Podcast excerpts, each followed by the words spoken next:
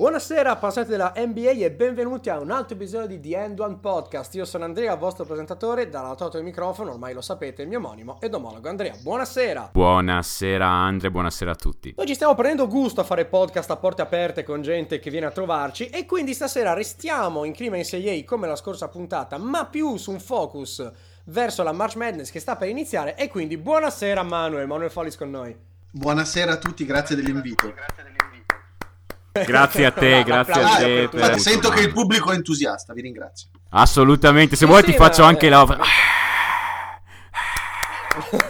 Abbiamo diversi effetti. Se ti alito sul microfono. Benissimo, allora, chiaramente approfittiamo della presenza di Manuel qua per parlare della March Madness, chiaramente, ma anche per far entrare un po' di NCAA dentro il nostro podcast, non per parlare di prospetti, cioè una chiacchierata a 360 sulla Lega Universitaria po- po- Posso interromperti subito, Andre? Perché diciamo le cose, facciamo come facevano i film una volta.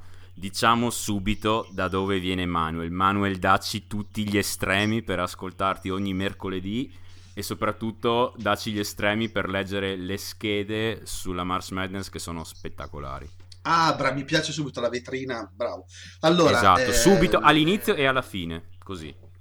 Allora, beh, io scrivo, dirigo la banda di matti che eh, che segue la NCAA e quindi il sito basketballncaa.com abbiamo un podcast che va in onda ogni eh, mercoledì alle 2 che è March Madness per l'appunto che identifica proprio questo periodo che stiamo vivendo che è un periodo unico per eh, gli Stati Uniti d'America eh, la, è il momento in cui il college batte la NBA sia per ascolti da tutti i punti di vista. Ehm, e abbiamo come tutti gli anni fatto la guida alla March Madness quindi è fatta apposta per chi non ha seguito un cavolo durante l'anno, non ha avuto voglia, non ha avuto tempo, magari non gliene frega neanche niente, ma si diverte all'idea di questo, di questo marzo folcloristico e quindi nella guida c'è tutto quello che serve per se poter seguire, per poter fruire di queste tre settimane da matti eh, che fanno impazzire gli americani. Siamo noi, hai descritto il nostro eh, mi pubblico. Stai, mi, mi, stai, mi, stai, convincendo in pieno a convertirmi al culto dell'NCA. e quando, finita la puntata allora, sarà così, infatti. Va bene, questo, questo è l'obiettivo per la fine della puntata. Parliamo di questo e di altro, come sempre, dopo la sigla.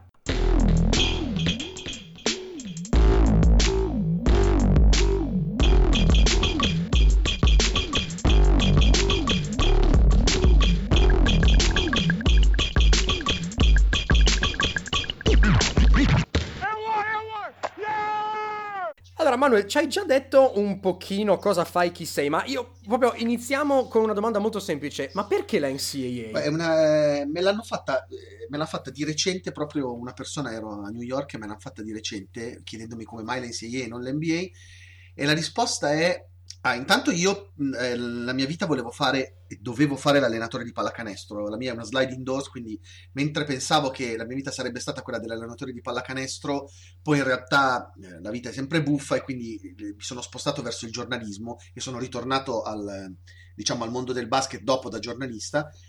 Il mondo della NCAA è il mondo degli allenatori, cioè do, in tutto il mondo vincono i giocatori, le star della NCAA sono gli allenatori e questa è una cosa che spesso non si considera, ma per chi ama la parte tecnica e tattica del basket, questa è una cosa bellissima.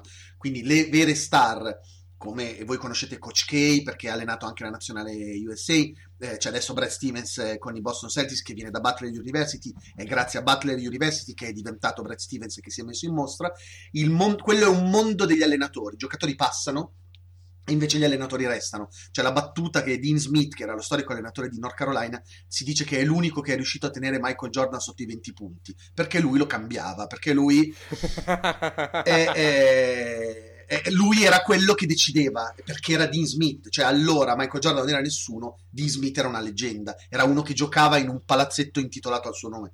Quindi voglio dire, eh, gli allenatori, e questa cosa mi piaceva moltissimo della NCAA, calcolate che io a una certa età, eh, allora c'era Telepiù, tornavo da casa, davano le partite dell'NCAA gratuitamente, non c'era pay, non c'era niente, te le vedevi tutte di seguito, ho videocassette intere, io ho visto giocare Allen Iverson a Georgetown i primi anni e chi raccontava quelle partite era Federico Buffa, che ha iniziato con la NCAA.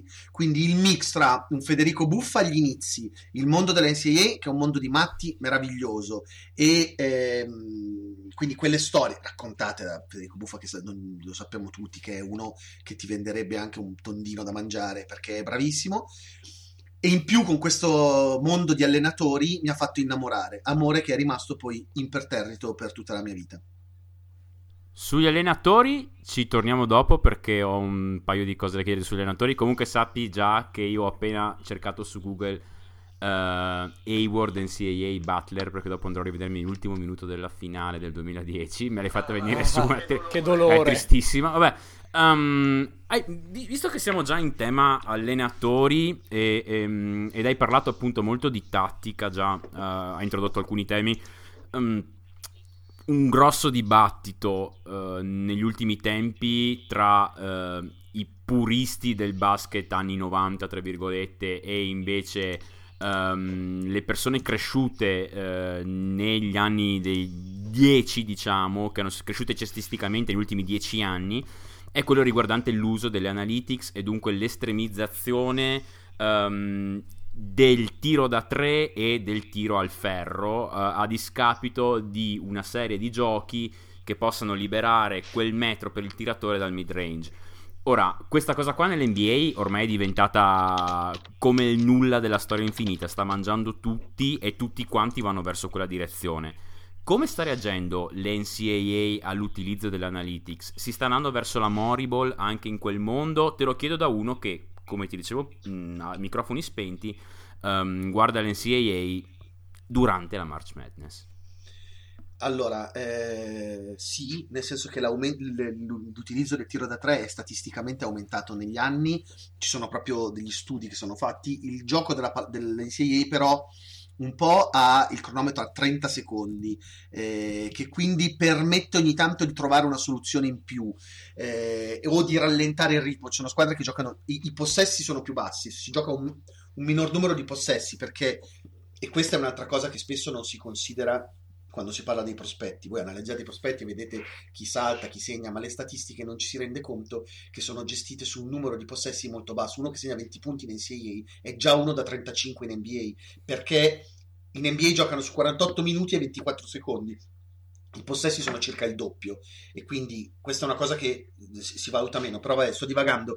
L'utilizzo del tiro da tre e il Moriball è un pochino arrivato anche eh, in NCAA, inevitabilmente. E un po' anche perché i grandi giocatori vogliono essere preparati per eh, la NBA. molti grandi reclutatori, Rick, eh, Rick scusate, John Calipari a Kentucky, recluta dicendo non so se vincerai il titolo con me, ma di sicuro ti mando in NBA pronto. E in realtà questa cosa di Calipari non è del tutto sbagliata. Esatto, es- eh, sì, non è del tutto sbagliata, ma posso dirlo, eh, piccolissima parentesi su Calipari, ti interrompo non è nemmeno del tutto vera con Calipari. Cioè, io ho notato, con... io sono um, tifosissimo Sans, eh, come sai, che ci ascolti, quindi eh, sai benissimo che sono un, uno sfegatato tifoso Sans. Sì, sì, io ringrazio ogni giorno, ring... vabbè, ognuno ha la sua croce, io ho deciso di avere que... Eh, io ringrazio ogni giorno Calipari per eh, non aver fatto vedere al mondo quello che è capace, di cui è capace Devin Booker in merito a letture sul pick and roll cioè, io lo ringrazio ogni giorno perché un, un, un Devin Booker con. Um, gra- cioè, praticamente Booker, io mi ricordo, giocava sostanzialmente solo come spot up shooter of the ball. Nient'altro.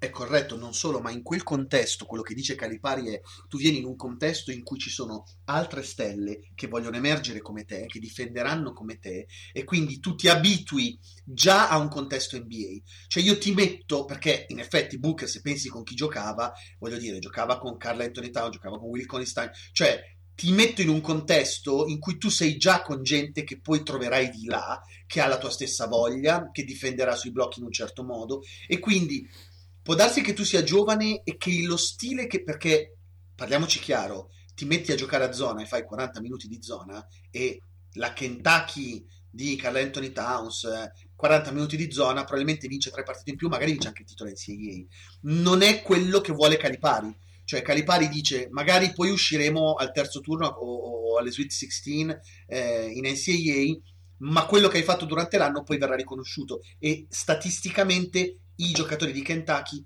non falliscono troppo in NBA, cioè tutto sommato si, tra- si traslano bene, mentre ci sono degli allenatori, il classico caso, lo, lo cito, il classico proprio è Syracuse, che invece maschera i giocatori, non ti permette di valutarli e quindi hai Boston che sceglie Fab Melo perché sembra un centro e invece si ritrova un palo della luce eh, con la lampadina rotta. E ma lo stesso Carmelo Anthony che vince un titolo, ma sono storie che c'era Coleman prima, è il grande eh, giocatore che venne fuori da Syracuse. Cioè Syracuse è una università che ti fa emergere, ma che in realtà non ti prepara all'NBA, perché fare uno, due, tre anni facendo 40 di zona, 3-2, non ti prepara, eh, 2-3, non ti prepara all'NBA. Io non conosco nulla, tra virgolette, della NCAA, però se adesso mi dici in una parola, dimmi cosa accade in NCAA quest'anno, ti rispondo Zion Williamson, come tutti direi. Allora, io da ignorante proprio ti chiedo, ma io ricordo il buzz per Garnett, per LeBron, per Kobe, con l'idea che ah, arriveranno in NBA, in NBA, faranno cose varie, però era gente che veniva principalmente dalla high school. Io non ricordo, ma può essere ignoranza mia, un buzz così grande per un giocatore che arriva dall'università. C'è già stato? È, o Zion è veramente qualcosa di al di là? Ma ehm, lui è qualcosa di al di là.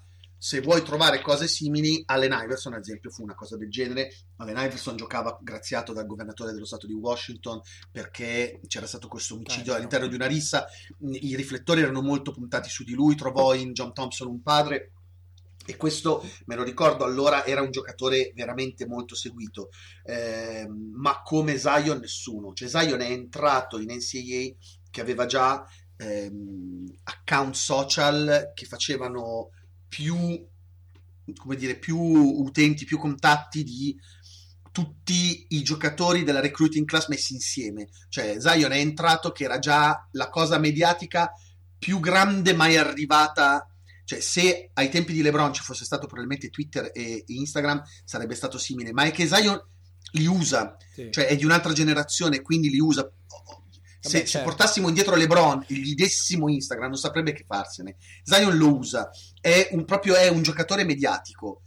La cosa Senti, che ha... una domanda veloce, ti interrompo vai, su questa cosa qua. No, Secondo vai, te quanto, quanto ha inciso il fatto che Zion sia entrato cioè, era comunque un, un, un diciamo top 2-3 prospetti eh, anche a livello di recruiting. Ok, però lui, diciamo, gira già da un paio di anni, anche tre nel web, come quello che salta, che è grosso e che schiaccia tutto. Quanto secondo te questo può aver inciso nell'immaginario collettivo americano e non? E, e, e, diciamo quanto poi è rimasta impressionata la gente quando effettivamente l'ha visto giocare, l'ha visto switchare, l'ha visto scivolare lateralmente. Eh, secondo me tantissimo, cioè quello che dice è esattamente quello che è successo, cioè si è conquistato la platea facendo il, il circo. Dopodiché, sostanzialmente, ha detto a tutti: ragazzi, il circo è una roba, ma io so giocare a basket. A inizio stagione, a, in, tutti, in, quasi tutti i podcast a cui ho partecipato Coach K, che siccome sono malato mi ascolto, lui diceva, guardate che non avete capito, eh, guardate che non avete capito quanto è forte Zion Williamson. Ad esempio, Coach K diceva inizio anno, e poi si è visto che era vero, questo è uno che legge i raddoppi e passa il pallone. Questa roba qui, diceva Coach K, sì non la trovate in tutti i ragazzi giovani e non gliel'ho dovuta insegnare io. Questa cosa qua mi fa pensare, diceva sempre Coach K, che ho di fronte un giocatore speciale, perché se hai uno che salta in quel modo, che va a rimbalzo in quel modo, che gioca con quella grinta, che ti distrugge le scarpe in campo, da tanta foga e tanta potenza mette nei suoi movimenti, ma che poi è raddoppiato, scarica la palla col tempo giusto, nella posizione giusta, beh, hai fatto bingo. Tanto è vero che senza di lui Duke fa fatica. Mm, dopo, dopo, ci torniamo. Ne, ne, parliamo, ah, ne, parliamo, meglio dopo, esatto. Uh, io chiudo l- la parentesi Zion per un... Allora, ho avuto un pensiero preparando questo episodio. Cioè, allora, come hai detto tu, Zion è il più mediatizzato e mediatico degli atleti dell'NCAA e in generale, direi, perché comunque sia in questo momento nel Grand Mix. Allora, una cosa che magari non ha direttamente uh, un legame con Zion, ma che può diventarlo. Io penso, un giocatore del genere, non so se Zion si è già esposto riguardo alla questione ormai annosissima del fatto che i giocatori non sono pagati in NCAA, mentre gli allenatori, alcuni e alcune organizzazioni fanno milioni e milioni, per non dire miliardi di dollari. Però non so se si è esposto, ma anche se non si fosse esposto, secondo te il fatto che lui si esponga o non si esponga è il punto di non ritorno. Cioè, intendo, se Zion domani si sveglia e dice, boh ragazzi, è un'enorme puttanata il fatto che non sono pagato, come la mettiamo? Oppure, anzi, se dice, no, io sono uno student athlete, primo, prima cosa è lo student, io sono già contento che studio, va bene così. È una specie di pietra sopra o no? Allora, non ho capito, nel senso che non essendosi espresso, se dicesse una cosa o l'altra cambierebbe. È molto furbo Zion, Zion okay. è molto furbo, cioè sa usare bene i media, è un uh, Joel Embiid, cioè è uno che sembra scemo ma li sa usare bene e quindi poi muove consensi grazie ai suoi sorrisi e alle sue dichiarazioni. Essendo furbo non ha preso posizione mai su questo tema. L'unica cosa che ha detto, perché a un certo punto gli hanno detto ma scusa Zion a questo punto hai già fatto vedere, fermati e ehm, gliel'hanno suggerito pubblicamente, poi ci sono in, in, America come in Italia nel calcio, diciamo, ci sono opinionisti che ti propongono la qualunque, gli hanno detto smettila, eh, ritirati e pensa solo al draft e lui ha detto no, io voglio giocare con Duke, voglio vincere, voglio scendere in campo, voi siete matti, questa è un'occasione che io ho di giocare per la mia università e voglio andare avanti, a testimonianza di uno che ama il gioco e che non è troppo calcolatore. Ehm, penso a Ben Simmons che è arrivato al minimo dei voti eh, dell'università, giusto il minimo perché potesse essere considerato un giocatore, lui non è più neanche andato, cioè non ha neanche fatto finta di andare a lezione, ha smesso di andare all'università, non, non, ha, visto, non ha visto più nessuno, è andato solo alle partite, sostanzialmente non ha preso, tanto è vero che è per questo che lui non ha vinto titoli eh, Ben Simmons non ha vinto titoli di Rookie of the Year o cose del genere perché non aveva i voti scolastici minimi che prevede la NCAA perché avvenisse, però quello era il caso appunto di uno che dice non me ne frega niente, a tutti a quel paese dovrei essere pagato, è già una fortuna che sono qua, io voglio andare in NBA. Zion ha mostrato un po' più di amore per il gioco, calcolate che la, il okay. tema comunque è complessissimo perché a fronte di a fronte dei 50 giocatori che voi valutate come prospetti per il draft, diciamo ampliamo 100 giocatori che potrebbero essere in ottica draft tra quelli che vengono scelti. Vogliamo ampliare di più? 200 giocatori tra quelli che sono convinti di essere da NBA e poi gli dicono guardate che siete degli sfigati. Ce ne sono, ce, è vero, ce ne sono altri 2000 che invece non, avre, cioè non, ha, non ha senso che vengano pagati. Cioè le squadre della Division 1 sono 352. Mm fate conto di almeno 10 persone per squadra, stiamo parlando di 3500 atleti, ma anche se togliete la creme dei 300 principali, ma gli altri non ha senso e c'è una disparità, allora chi pago perché? Poi c'è quello che gioca bene, allora dice, ah, cazzo, tu sei pagato e giochi male, io invece gioco bene perché sono un walk-on e sto giocando perché ci sono dei casi di giocatori, Brandon Clark a Gonzaga veniva da un college eh, se, se, sconosciuto, adesso è da NBA, però fino all'anno scorso non avrebbe preso una lira. E lui potrebbe dire, allora mi ridati i soldi del passato, cioè è veramente, è, purtroppo è veramente complessa come... Perché è chiaro che c'è una disparità ed è chiaro che non ha senso che faccia soldi la NCAA a discapito dei giocatori. Però è anche Che poi vero, posso dirlo, una cosa velocissima su quello che hai detto tu adesso. Uno Zion continua a giocare, si crea sempre più hype attorno, di lui, attorno a lui e il suo personaggio. Zion 99% segnerà, eh, scusa, segnerà, traduzione dall'inglese, firmerà il, l- il contratto per scarpe nettamente più lucrativo della storia di, di, dell'NBA per un rookie. E, e, suppongo non con la Nike, visto come gli è esploso no, l'ultima, però. Ma guarda, invece c'è chi dice che la Nike, che sono dei, dei, dei diavoli in questo, invece lo firmerà proprio sfruttando questa cosa. Ovviamente gli dovrà mettere, e qui sono d'accordo con, se vi chiamate tutti e due Andrea, quindi con l'Andrea che parlava del, con l'Andrea che parlava del contratto probabilmente gli daranno una cifra che a un giovane non è mai stata data nella storia ma perché il ritorno dovrebbe essere, nonostante sia esplosa la scarpa, lui si fida comunque di noi e gli faremo una scarpa apposta per tutti quelli come lui che sono dei fenomeni. E vedrete che se fanno così, la, la Nike, eh, la Nike sì, trasformerà sì. in vittoria quella che era una sconfitta, eh, perché, perché, ha avuto un problema proprio borsistico, cioè ha avuto un impatto negativo di immagine, ma la Nike potrebbe anche trasformare. 2 milioni, no? Però insomma, come scusami? 2 milioni di, di, dollari ha perso la Nike quel, quel, giorno lì, una cosa del genere. Quanto? No, no, ha perso, di ha più, un sacco di, di soldi. Di, di, di, più, di più. No, no, ha perso 1.1 miliardi. No, esatto, miliardi, non milioni. Mi ero perso tre ordini di grandezza. Benissimo così. Per dirvi qua. Un miliardo. Mamma mia, sì, sì. Okay, ok, va bene, ok. Eh, no, non devono guadagnare soldi perché verranno già coperti di soldi quando usciranno da lì. Questo è il mio verdetto. No, no, allora la, la, cosa vera è che uno dice io sto qua, rischio di infortunarmi, adesso per dire, e eh, tu, tu, ci fai soldi, io invece sono qua e rischio di... A parte che ormai è uscita la, la, l'informazione per cui dal 2000, l'NBA ha tolto il vincolo, quindi dal 2021 i giocatori potranno di nuovo passare dal college cioè scusate, dalla high school direttamente alla NBA. Cosa che ricordo esatto. passato, cosa che ricordo che in passato quando c'era questa regola, non è che tantissimi sono riusciti a fare quel passaggio agilmente. Cioè, a fronte di un LeBron James ci sono anche giocatori che fanno esatto. fatica e che si perdono proprio. Senti, proprio prendo questa cosa qua per fare eh, il salto adesso ad una sezione in cui vorremmo un po' parlare del rapporto tra, tra NCAA ed NBA la prima domanda che ti avrei fatto è esattamente questa.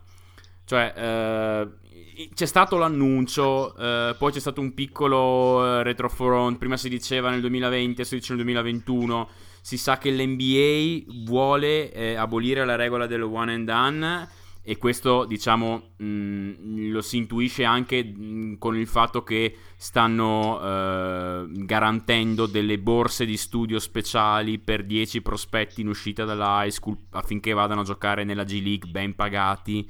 Si dice che questo è stato anche uno stratagemma per tentare di attirare la Melo il prossimo anno a giocare in G League e, affinché non vada a giocare in un'altra Lega Pro dal momento che la Melo non potrebbe eh, iscriversi al college in realtà molto probabilmente queste borse di studio sono inserite solamente in ottica abolizione dello one and done. In realtà l'NBA è molto favorevole a questa cosa. Per inciso, se non sbaglio, quello che sta studiando la transizione uh, di, tramite da, da, diciamo da one and done a queste borse di studio qua, devo andare a controllare, ma mi pare sia Stackhouse. Uh, mi pare, devo andare a controllare. in realtà l'NBA è molto convinta su questa cosa qua la Player Association non è affatto convinta perché ovviamente eh, un'infornata di giocatori più giovani può voler dire decisamente eh, meno posti a roster per quei giocatori anziani che ancora possono giocare quei 15 minuti a partita in squadre di bolla NBA, cioè quelle che non fanno i playoff ma non tankano ma non bla bla bla. Sì, tipo i squadre che ovviamente Es- no, ma i Suns fanno proprio schifo, cioè non, non, c'è niente da fare. Però sì, di, di, però di, diciamo esatto che noi magari qua, magari quest'anno qua, al posto di un Tyson Chandler a inizio anno avremmo potuto avere un prospetto della high school che tieni lì, salta. Per dirti, avremmo potuto avere un Mitchell Robinson non uscito no, dal college ma dalla high school, che poco sarebbe cambiato quindi meno posti, quindi la Player Association dice no, noi non la votiamo, poi c'è, c'è, molta battaglia sulla questione dei medical, morale della favola, per te pro, contro e quale sarà la soluzione che poi tutte le parti in causa troveranno? No, la soluzione secondo me è assolutamente pro, sono assolutamente pro perché si finisce di... È, è bello avere i talenti al college, però ha senso che ci siano se ci vogliono stare. Ehm secondo me ha senso che si faccia una cosa simile a quella che viene fatta oggi con i giocatori che vogliono testare eh, il terreno, diciamo, sondare il terreno in vista dell'NBA, quindi esci dall'high school, ti testiamo, ti diciamo subito se effettivamente sei da NBA oppure no e questo lo possono fare a una combine possono scegliere un momento in cui gli scout NBA avvezzi ormai che tra misurazioni ne hanno visti di tutti i colori hanno parametri, algoritmi per valutarli poi è il loro occhio quindi ti guardano, ti dicono ciccio perfetto, ficcati nel draft perché ti prendiamo subito oppure guarda bello mio che secondo noi un po' ti farebbe bene andare sotto un coach eh, del college fatto però oggi questa cosa qua viene fatta alla combine eh, per i giocatori dell'NCAA fatta con i giocatori della high school. Secondo me molti alla fine sceglieranno comunque di andare al college, sono convinto che tra l'altro questo eh, non, non, impedirà, ma io sono per la, in generale sono per la deregulation, sono per il fatto che un giocatore possa andare dove vuole. Mi spiace perché molti faranno probabilmente questa scelta sbagliando perché i casi di giocatori semisconosciuti che dopo anni di NCAA invece poi sono costru- costruiti una carriera onesta e seria ce ne sono e molti magari Derrick White il più recente. Derrick White il più recente insomma. Derrick White il più, Derrick White più recente su cui tra, San Antonio ha l'occhio lungo per queste cose qua. allora um, visto che siamo entrati in tema prospetti e gente che eh, ti ha sorpreso eh, durante una carriera in CAA, gente che ti ha deluso. Ti vorrei fare una domanda secca e il contrario della domanda secca, cioè ti vorrei chiedere quali sono i prospetti eh, che più ti hanno sorpreso positivo una volta arrivati in NBA, quindi quei giocatori in CAA che tu li vedevi giocare e dicevi no questo qua non farà niente. Sono stati selezionati e invece sono esplosi eh, una volta arrivati in NBA e al contrario quali sono quei prospetti da cui ti saresti aspettato molto eh, perché li avevi visti giocare in NCAA e ti avevano dato un livello di sicurezza molto alto che poi hanno fallito in NBA va bene qualsiasi Adam span Morrison. temporale qualsiasi span te- Adam Morrison chi ha detto Adam Morrison Beh, direi che entra bene no, nel, nella descrizione. No, voglio rimanere più recente, quindi ti dico eh, Malcolm Brogdon mi ha stupito, ad esempio, mm. perché che ha vinto tra l'altro il Rookie of the Year, eh, perché all'interno del, eh, lì è, all'interno del contesto di Virginia, che è la squadra che gioca la pallacanestro più lenta del college, quindi un contesto in cui i possessi che già sono abbassati sono ancora più bassi, facevi fatica, sapevi che era un grande difensore, perché a Virginia se non sei un grande difensore non vedi il campo, punto, chiunque in qualsiasi ruolo. E tu peschi da Virginia, ti peschi un difensore, sempre e comunque, non, è, non hai dubbi da questo punto di vista. Ma che fosse invece questo tipo di giocatore di sistema non me lo sarei immaginato. Delusione, ti dico Chris Dunn che mm. a Providence mi aveva veramente colpito eh, per la sua attitudine, per la sua capacità di tiro, gestione, leadership, difesa, ma che poi, poi per carità parliamone, che Hoiberg è un allenatore, mh, mm, però insomma a, che a Chicago eh, non ha fatto quello che pensavo mi aspettavo da, un, da, lui come prospetto. Poi ce ne saranno molti altri, ti ho detto proprio i primi. Se, vedessi, se avessi un elenco dei rookie e dei sophomore um, dei, de, della NBA, allora guarda, facciamo un esperimento sociale. Questa cosa qua la stiamo completamente improvvisando. Io ti tiro fuori il draft del 2005, ad esempio. Prego anche il mio collega Snyder di andare a tirare fuori la pagina del draft del 2005 e eh, ti, ti, leggo i nomi dei primi eh, 20 draftati e tu mi dici se ti viene su qualcuno che veramente ti ha sorpreso o eh, deluso di quelli là.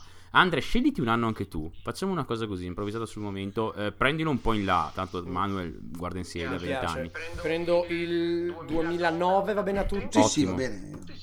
Allora, ti leggo i primi 20. No, prego, ti, ti, leggo i primi 20. I 20, 20. Bogut, Marvin Williams, Daron Williams, Chris Paul, Raymond Felton, Martel Webster, Charlie Villanueva e la sua alopecia, Channing Fry, Ike Diogu, Andrew Bynum, Fran Vasquez, Jaroslav Korolev, mamma mia, Shen May, Rashad McCants, Antoine Wright, Joy Graham, Danny Granger, Gerald Green, Hakim Warwick e Julius Hodge.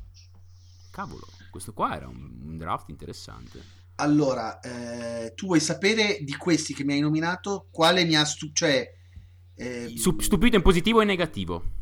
Se ce n'è uno particolare tra questi qua, visto che ti ho detto 20 nomi, se ce n'è uno che ti ha colpito positivamente nella transizione NCAA-NBA o eh, negativamente.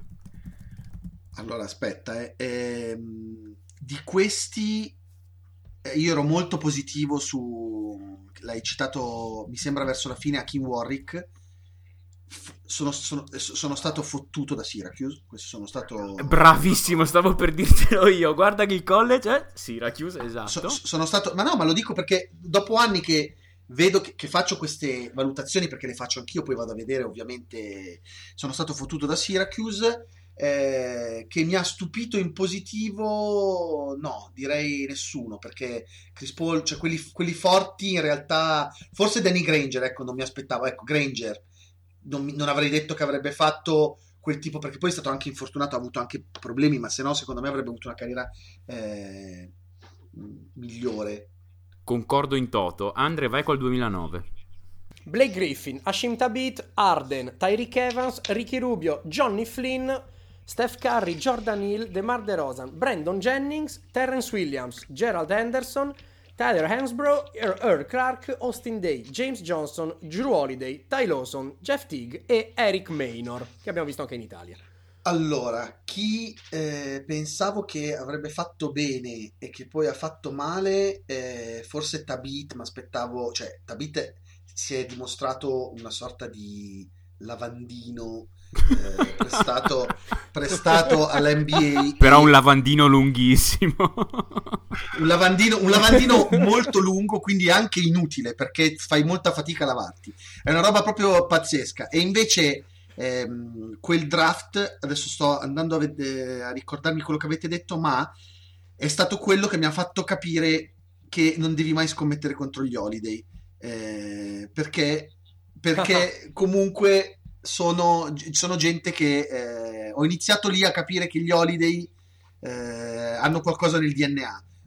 E, Fra l'altro, adesso rischio di dire una cavolata, ma devo andare a controllare. Mi pare che il backcourt di, quei, eh, di, di, quella, di quelli USCLA eh, fosse eh, Drew Holiday e Darren Collison, se non dico cavolate. Dovrò andare corretto. a controllare. Ah, no, corretto. no, è corretto, corretto, te lo dico io, te lo dico io, corretto ho questa memoria qua. Sì, sì, ma è, mi, mi, mi, eh, bravo, cioè sì, hai ragione. Per, per, dirne una, a me quello Forte 3-2 pareva Collison all'epoca. Anche a me, anche a me, anche a me. Quindi ti dico che ho capito, ho iniziato a capire allora che quando leggo Holiday devo stare più tranquillo, cioè devo perché, perché, perché poi Devi avere devo fiducia. avere fiducia perché poi la palla, la palla, la metto nel canestro poi fa un casino poi intanto però la palla la metto nel canestro cioè la roba base l'hanno capita Senti, uh, Johnny Flynn com'era al college? No, ecco, Johnny Flynn secondo me è il classico caso in cui tu licenzi il tuo... Però stiamo parlando dei Wolves che sono... nel senso che non era assolutamente un, un, un giocatore che che potesse far pensare a una chiamata così alta. Non mi ricordo cosa avete chiamato, però è sicuramente primi 10. Alla 6, ecco, alla 6, cioè, quello prima di Kerry. Ecco, quello prima di Kerry. Ecco. Ecco, tu hai conto che c'è qualcuno che ha scelto Flynn prima di Kerry. Ma allora, no, Kerry... no, no, aspetta, no. aspetta, aggiungo il carico. C'è qualcuno che ha scelto Flynn e Rubio prima di Kerry avendo due scelte. Però no, però Rubio ci poteva stare, secondo me. Rubio era una scommessa che ci poteva stare. Era un giocatore che aveva già giocato da professionista, era un giocatore che aveva grandi doti difensive, un fisico di un certo tipo. Quello ci poteva stare. Dovevi scommettere sul fatto che mettesse sul tiro, ma ci che, che, uno potesse fare una scommessa del genere, secondo me ci poteva stare. Concordo su Rubio. Ecco, Concordo su Rubio. Land di Rubio e Flynn, no. Anche perché, anche se Flynn fosse diventato un giocatore, sarebbe stato incompatibilissimo con Rubio. Mentre un carry, mi viene da dire, no, alla peggio no. lo potevi usare off Sono son d'accordo. Land di, land di, Rubio e Flynn è acido lisergico che è assunto in. è esattamente questo. Cioè, tra l'altro, ecco, se, per essere onesto, questo lo dico con onestà non pensavo che Kerry avrebbe avuto. Quando l'hanno chiamato la 7, pensavo l'avessero chiamato alto. Questo lo dico perché lui, ad esempio, è uno che per fisico non pensavo che sarebbe riuscito a reggere la NBA. Fortissimo, mi divertivo tantissimo a vederlo nei CIA.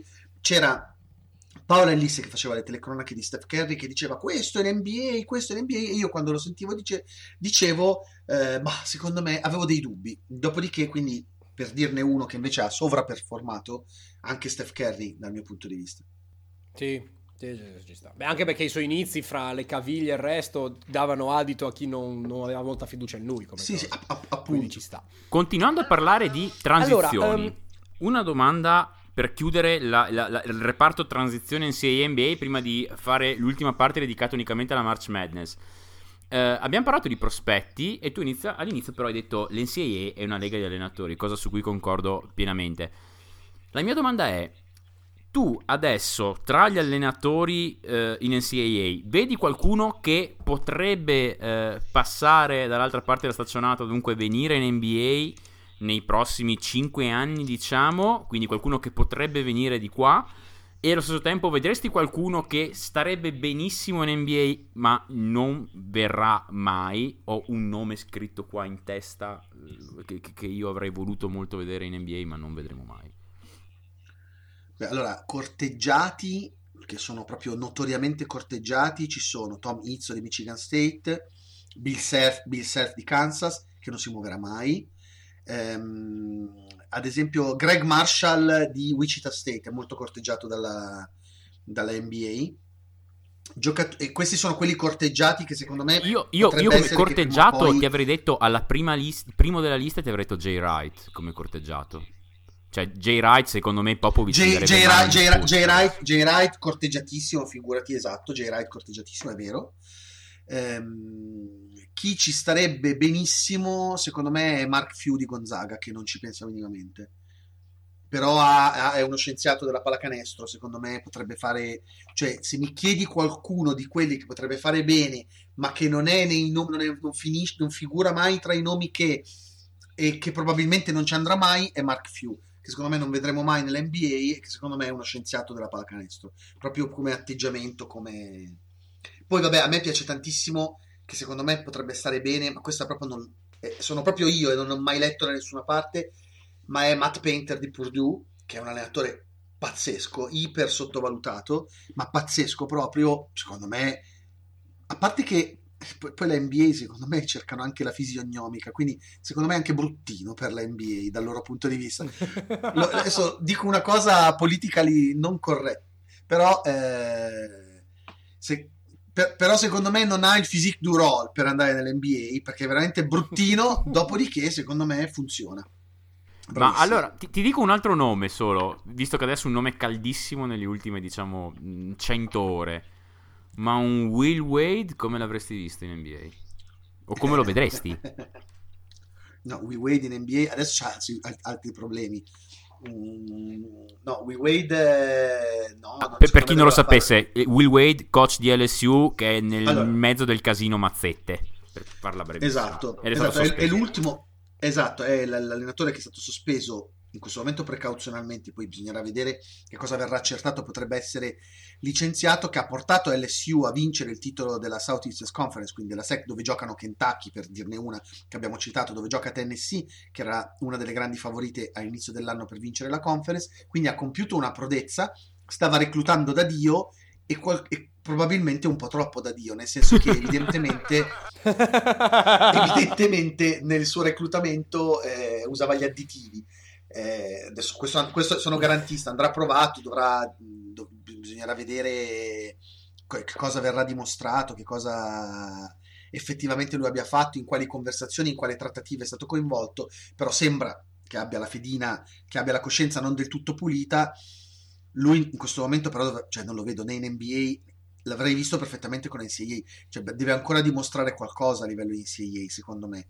E anche LSU, anche LSU ha uno stile di gioco un po', un po' collegiale, cioè non lo vedo ancora... È una squadra un po' strana. Non, non, la vedo una squadra allenata da uno che è pronto per allenare quella che è un plotone, che è un esercito da NBA.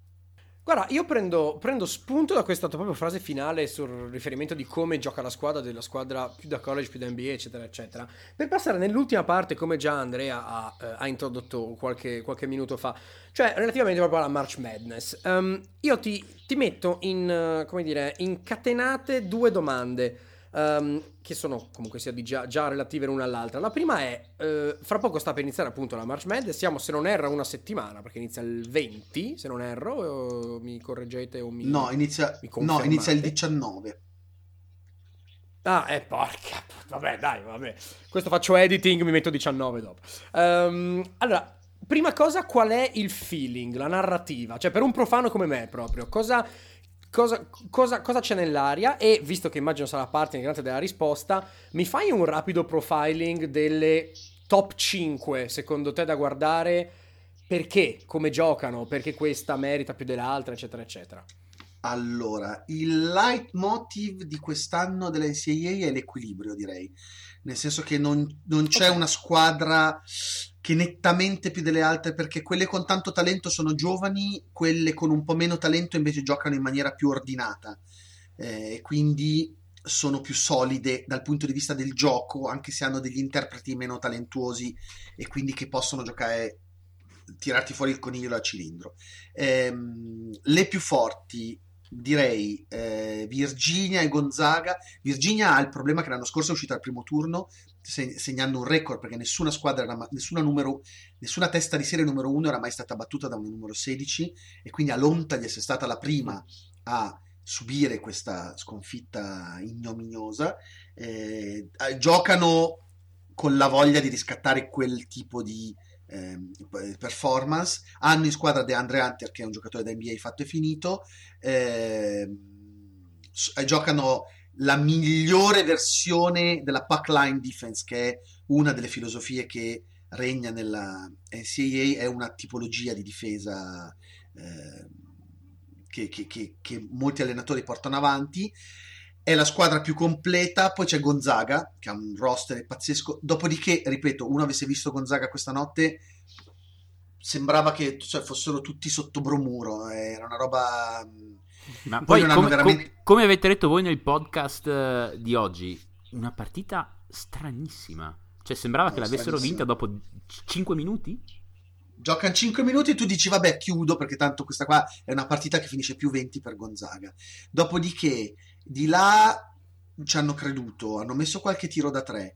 Gonzaga ha smesso un pochino di far canestro, nel finale poi eh, Zach Norwell, ma anche Gino Crandall, ma anche John Perkins non hanno mai segnato canestri che loro di solito mettono. Hanno Tilly che è appena rientrato, quindi ancora non può trascinarsi la squadra sulle spalle. Per un motivo o per l'altro, di là ci hanno creduto perché a quel punto poi inizia a giocare con la, la March Madness. Poi è terribile come questa finale. Cioè, la March Madness, essendo l'unica manifestazione al mondo nel basket in cui si gioca con partita secca, a parte la finale della Final Four delle, dell'Eurolega, ma qui è tutto il torneo che giochi con partita secca, ehm, può veramente succedere qualsiasi cosa, lo sanno anche loro, quindi quando hai la partita in cui iniziano a uscirti i primi quattro tiri e all'altra squadra per culo entrano i primi quattro tiri, e a quel punto poi giochi la, ci sei in campo tu e i tuoi fantasmi. E, e questa cosa qua è un, è, è un, problema da affrontare. Comunque squadre più forti facciamola allora Virginia Gonzaga le più complete. Michigan State avrei detto prima del, se torna Nick Ward direi anche Michigan State non si capisce. Eh, North Carolina sono forse le più nel mix complete. Però c'è tanta Duke è strana Duke gioca una pallacanestro strana, nel senso che anche le partite che ha vinto, ad esempio quelle contro Virginia, gioca una pallacanestro abbastanza inguardabile dal punto di vista di un allenatore. Giocano una marea di 1 contro 5, una marea di un... che non sono neanche 1 contro 1, sono proprio degli 1 contro 5, solo che RJ Barrett e Zion Williamson sono due mostri. Quindi a loro che difendano in 2, in 3, in 4, sembra Bud Spencer, sembra il film cioè, siamo una roba di quel tipo lì, cioè mandamene anche 5, non mi cambia niente. Un tipo di gioco che io direi eh, sulla carta che non ti permette di andare da nessuna parte e questi invece poi vincono le partite. Comunque ne hanno perse solo 5 quest'anno, 5 delle quali 2 sostanzialmente senza Zion Williamson. Con Zion Williamson ne hanno perse 3. Eh, quindi cioè, è, una, è, una, squadra che funziona, però è, e, bisogna capire se torna Zion e come torna Zion. E poi ci sono tantissime squadre veramente eh, che possono essere complete. Kentucky ha un sacco di talento e sono giovane. Poi ci sono squadre come Michigan, ad esempio. Michigan ci sono dei momenti in cui difende in maniera commovente. Quando tu guardi la TV e ti commuovi, proprio sembri una statua di quelle che piange, perché ogni tanto davvero hanno questo atteggiamento difensivo. Il leader della difesa è Xavier Simpson, che è un play che non vorreste neanche nella vostra squadra di A2, che però gioca come un leader eh, e, e, e, che dovete vederlo, tira il gancio. Xavier Simpson va in gancio, cioè va, fa, l'entrata, fa l'entrata da guardia e quando poi si trova contro l'aiuto, quindi il lungo, lui estende il braccio destro come se fosse il gancio cielo e tira il gancio. Ma non è che lo fa, non l'ha fatto una volta, è proprio fa parte del repertorio. Lo trovate, se cercate su YouTube lo trovate, fa morire da ridere, è solo che fa meno morire da ridere in difesa avversaria perché segna il ragazzo. Quindi è, è, tut, è, è tutto divertente. Eh, sapete che ce ne sono così tante. Houston è molto interessante. Houston l'anno scorso è stata eliminata da Michigan con un tiro di Jordan Poole da metà campo. Se no, Houston era già andata avanti c'era Rob Gray, Rob Gray, che giocava in missione per conto di Dio l'anno scorso e mi è dispiaciuto un sacco che uscisse dal torneo così presto. E quest'anno giocano anche loro volendo riprendersi eh, ripigliamo Gechiglio che è il nostro. Com'è che dice quello? E, e, e Houston è un po' così gioca un po' in missione.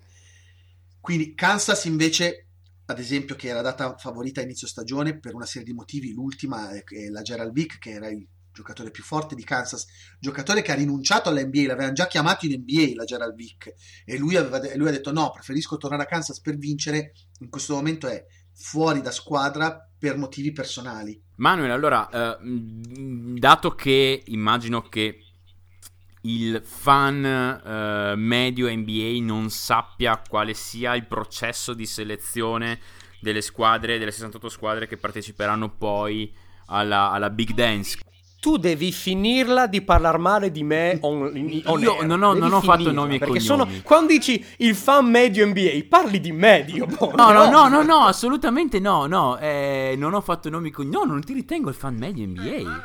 Cioè, Manuel, quelli che non capiscono un cazzo tipo me, no? Come si fanno le squadre? Cioè, hai fatto bene, hai fatto outing e mi piace questa cosa, va bene. esatto. Allora, eh, l'IC brevemente ci sono 352 squadre. Questo la division 1 quindi non so potrebbe essere la serie A del college ha 352 squadre che non si possono incontrare tutte con tutte come nell'NBA quindi la classifica è sempre una classifica eh, particolare. Alla fine le squadre giocano quando va bene una trentina di partite. Ci sono 32 conference. Quindi cosa succede? Stagione regolare. Alla fine della stagione regolare di ogni conference ci sono dei playoff della conference. Chi vince i playoff della conference ha automaticamente l'accesso al torneo NCAA. E così di 32 conference ci sono 32 vincitrici, abbiamo 32 squadre che di diritto partecipano.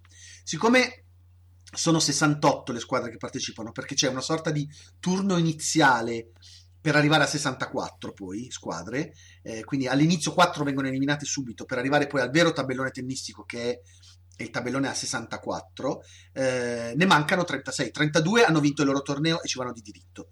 Ne mancano 36. Queste 36 vengono scelte dal Selection Committee questa domenica alle 11, ci sarà la selezione, e vengono scelte su un criterio di merito che però ovviamente su un numero così alto di squadre, calcolando che alcune non hanno giocato con altre, è un casino vero. Quindi ogni anno ci sono polemiche, ogni anno c'è qualche esclusa eccellente e ogni, c'è qualcuna, ogni anno c'è qualcuna che è entrata di straforo quando, diciamo, la maggior parte dei tifosi si chiedono ma perché quella sì e la mia no.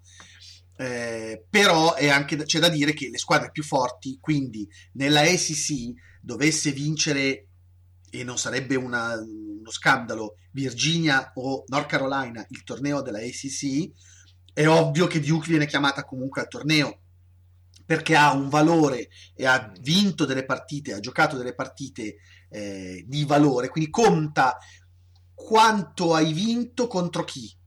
Si pesano le vittorie, cioè se tu hai solo vittorie e zero sconfitte, ma hai, hai giocato solo contro squadre di bassissima classifica o quasi dei bassi fondi della NCAA, la NCAA ti fa valere meno di una squadra che magari ne ha perse di partite, ma che ha affrontato squadre o magari ha vinto contro squadre più forti. Ad esempio, contano molto anche se hai vinto in trasferta o in casa.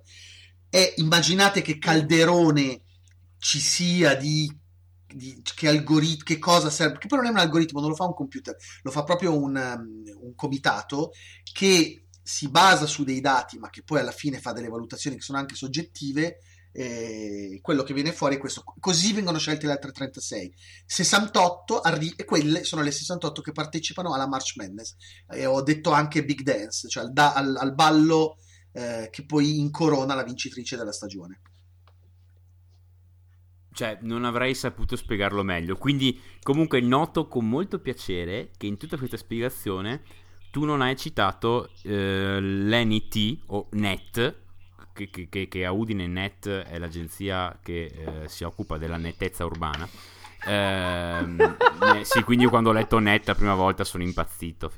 Eh, noto con piacere che tu non hai parlato del, dell'NT, che è questo nuovo per, indice. Perché in dovrebbe... realtà in realtà se ne sa ancora poco, nel senso che è il nuovo indice, è il nuovo indice che quest'anno è stato introdotto, che dovrebbe essere più equo del BPI che veniva mh, guardato, dell'RPI e del BPI che venivano guardati l'anno scorso come indici di, re, di rendimento delle squadre, che erano quelli che venivano tenuti in grande considerazione quando si trattava di valutare eh, l'inserimento o no.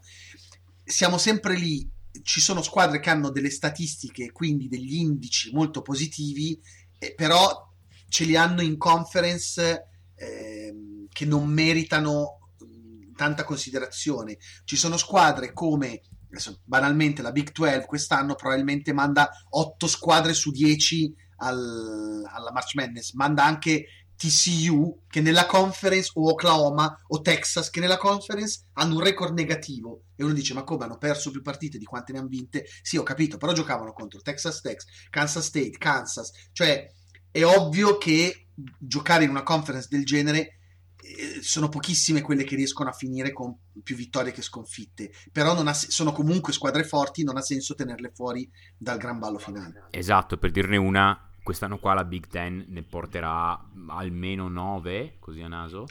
9 sicuro. C'è chi dice 10, chi dice 11, perché la Big Ten quest'anno, dopo anni che era una conference che era come valore tra le quarte, quarta o quinta conference, quest'anno è stata la conference con la maggiore qualità di gioco, diciamo. Esatto, quindi 11, cioè capite bene, 11 cr- credo, se non sbaglio dicevate oggi nel podcast, sarebbe un record se non sbaglio. Rec- sarebbe record, nessuna conference ha mai mandato 11 squadre. Però l'idea che anche Penn State alla fine dipenderà molto anche da come va il torneo adesso, ma se Penn State per dire oggi battesse Minnesota, giocano stanotte, eh, potrebbe essere la volta del coppaccio che anche Penn State entra. Senti, domanda finale, eh, avvisiamo i nostri eh, amici della polizia postale di spegnere in questo momento il podcast. Eh, non la chiedo per me, chiedo per un amico, come si suol dire, no, al di là di tutto, io... che non no, sono no, io. Al di là di tutto, io vivo in Austria e quindi fortunatamente da Zone in Austria da tutta la March Madness, sono molto fortunato. Um, quindi io riuscirò a vederla, ma fino all'anno scorso il problema annoso era come diamine trovo le partite. Dei, dei, dei, dei, tip diciamo per trovare uno streaming o streaming affidabile per la March Madness. Tu come fai? quest'anno qua Sky non le dà se non sbaglio corretto? Allora Sky, Sky quest'anno gliel'ho chiesto l'ho chiesto a Mamo l'altro giorno e mi ha confermato che non danno neanche un fotogramma cioè neanche la Final Four. Quindi quest'anno Sky non trasmette niente. Per me è non dico, non dico di Sky, per me che nessuno trasmetta neanche un fotogramma mi sembra una roba incredibile, nel senso che almeno la Final Four fossi stato un broadcaster ci avrei fatto un pensierino nel trasmetterlo. Non so però com'è la questione dei diritti, non so se Sky ha i diritti non vuole, quindi però ha un veto e altri quindi non possono trasmetterla, questo non lo so di preciso. Però di fatto nessuna TV italiana trasmetterà un singolo fotogramma. Eh, c'è la possibilità di fare l'abbonamento solo per la Match Madness sull'ESPN Player che non ha geoblocking, ma costa, è inevitabile, cioè questo costa e questo è il modo legale. Eh, fino all'anno scorso il sito della CBS eh, concedeva due ore di partite gratis. Però sono due ore, cioè se uno si vuole vedere tutta la March Madness, quindi tu potevi vederti partite fino a due ore, che volendo, tenendoti tutti i minuti fino alla fine, potevi almeno vederti, diciamo, la finale eh, gratuitamente. Eh, forse erano quattro ore, comunque un numero di ore ovviamente non sufficiente a coprire la March Madness. E se no si va di streaming eh, alla grande e boh, Reddit secondo me oggi è il, la, piattaforma, la piattaforma che offre eh, il maggior numero di link funzionanti ed efficienti. È un peccato comunque che si faccia fatica a vederla, anche perché è uno spettacolo meraviglioso. Eh sì. Allora, per chiudere, voglio quattro nomi Vorrei le tue quattro partecipanti alle Final Four. E lui, cal- cal- calcola che bisogna vedere com'è il tabellone, perché magari me ne, me ne, mettono due dalla stessa parte del tabellone e quindi... Allora ti, ti, ti, eh... ti consento di, di, di, darmi anche due riserve potenzialmente, sei nomi, tra cui ne tireremo Uff. fuori poi quattro. Allora, sicuramente Virginia, Gonzaga, Michigan State, North Carolina. Ti dico Michigan e Kentucky come riserve. Quindi vedete, cioè, non c'è dentro Duke. Questa è la cosa bella. Cioè, se, questo... se, secondo, me Duke non arri- ah, secondo me Duke non arriva alla Final Four. Calcolate che ogni anno vengo sbeffeggiato perché il bello della bracket è che nessuno nella storia l'ha mai compilato correttamente tutto, quindi mai ce l'ha fatta nessuno nella storia dell'NCAA. Il bello è quello, fare il bracket. Peraltro il bracket lo faremo e lo condivideremo con, con, la pagina, cioè chiederemo alla pagina di Spazio NBA di, di, di, condividerlo per divertirci insieme, perché alla fine è un divertimento. Ripeto, nessuno è mai riuscito a compilare la lista delle vincenti eh, corretta ed è rarissimo che si becchino le quattro della Final Four. Per dire, l'anno scorso lo Iola sfido chiunque a, a, che l'avesse pronosti- pronosticata la Final Four. Eh, secondo me Duke, soprattutto senza Zion, non è da Final Four, non ci arriva. Ma tu dici che Zion non gioca il torneo in sé, cioè il torneo di conference ov- ovviamente non lo gioca, ma to- tu, dici, tu dici che la March Madness non la giochi? No, guarda, in realtà potrebbe anche in realtà giocare il torneo di conference, bisogna vedere come torna. Sono curioso. Ca- calcoliamo che anche Marcus Bolden di Duke si è fatto male, che eh, adesso siamo ormai, sono passate le dieci e mezza, quindi siamo fuori dalla pro- fascia protetta. Marcus Bolden è abbastanza un cesso a pedali, però, ehm, però pre- è un corpo da mettere sotto canestro. Allora, se non hai Zion e non hai Bolden, allora inizia a diventare molto dura. L'anno scorso Coach K ha fatto un sacco di zona per preservare i suoi dai falli, però, e infatti però Duke sono anni che non arriva con la zona, non arrivi, se non sei Syracuse con certi giocatori ma non arrivi alla Final Four. Ecco. Poi verrò smentito, Duke giocherà a zona senza Zion eh, e arriverà alla Final Four. Ma questo sarà bello per essere preso in giro da voi più avanti. Insomma. Allora, abbiamo appena capito che Duke vincerà esatto, esatto, March esatto, Madness. Esatto. Uh, benissimo, grazie mille. no, va bene, siamo arrivati alla conclusione di questa piacevolissima e istruitivissima no, ma, eh, no, me, allora Manuel io ti strappo un, una promessa stasera. Allora con la promessa che Andre Snyder lo guarderà la March Madness lo controllerò io lo interrogherò quotidianamente.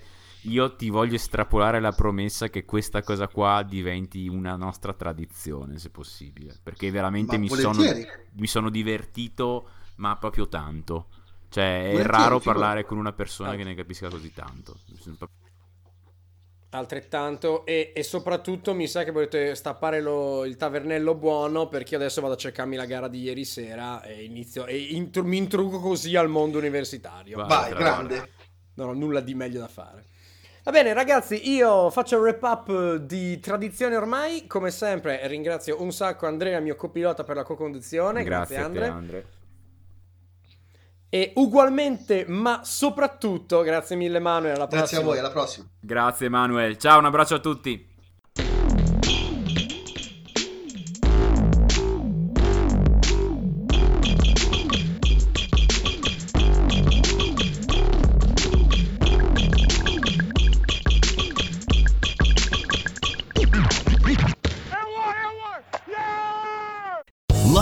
Casino asking people what's the weirdest place you've gotten lucky? Lucky? In line at the deli, I guess? Aha, in my dentist's office.